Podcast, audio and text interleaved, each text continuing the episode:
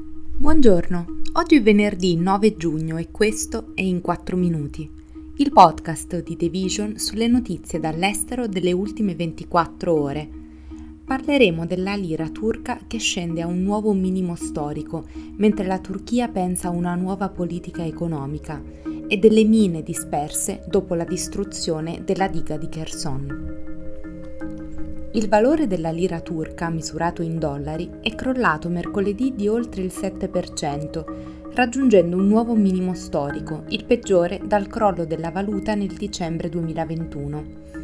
Negli ultimi due anni il suo valore è sceso del 60% rispetto al dollaro. Una lira vale ora solo 4,3 centesimi. Turchia sta lottando con un debito enorme, un tasso di inflazione di poco inferiore al 40%, secondo i dati ufficiali, e una valuta in declino e secondo molti analisti i problemi economici del paese sono stati aggravati negli ultimi anni proprio dal presidente Erdogan, che si è ripetutamente opposto a un'economia tra- convenzionale, sostenendo che gli alti tassi di interesse alimentano l'inflazione, mentre la maggior parte degli economisti sostiene il contrario. Erdogan, che ha vinto la rielezione il 28 maggio, ha rimescolato il suo gabinetto lo scorso fine settimana e ha nominato un nuovo ministro delle finanze, Mehmet Simsek, un ex vice primo ministro molto apprezzato negli ambienti finanziari. Il neoministro ha recentemente rilasciato dichiarazioni incoraggianti per quanti sperano che il paese stabilizzi la sua situazione finanziaria e liberi il suo considerevole potenziale economico. La domanda è se avrà il tempo e l'autorità necessari per tradurre le sue parole in azioni. Il successo della sua agenda dipende dalla pazienza del mercato, dalla fiducia interna, dall'assistenza estera e soprattutto dal continuo sostegno pubblico del presidente Erdogan.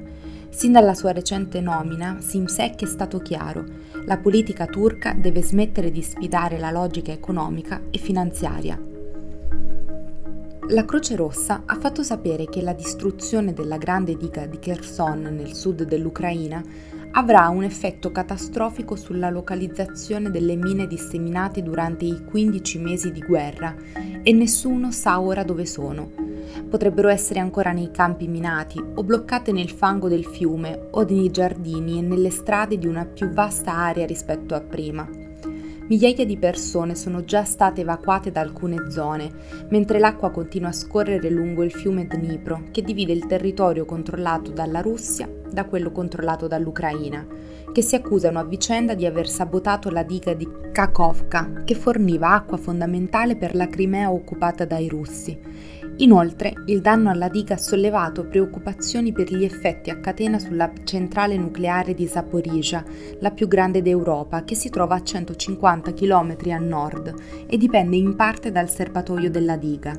Rafael Mariano Grossi, direttore generale dell'Agenzia internazionale per l'energia atomica, che è incaricata di monitorare l'impianto per conto delle Nazioni Unite, ha affermato che la distruzione della diga ha ridotto significativamente i livelli dell'acqua nel serbatoio utilizzato per fornire acqua di raffreddamento all'impianto.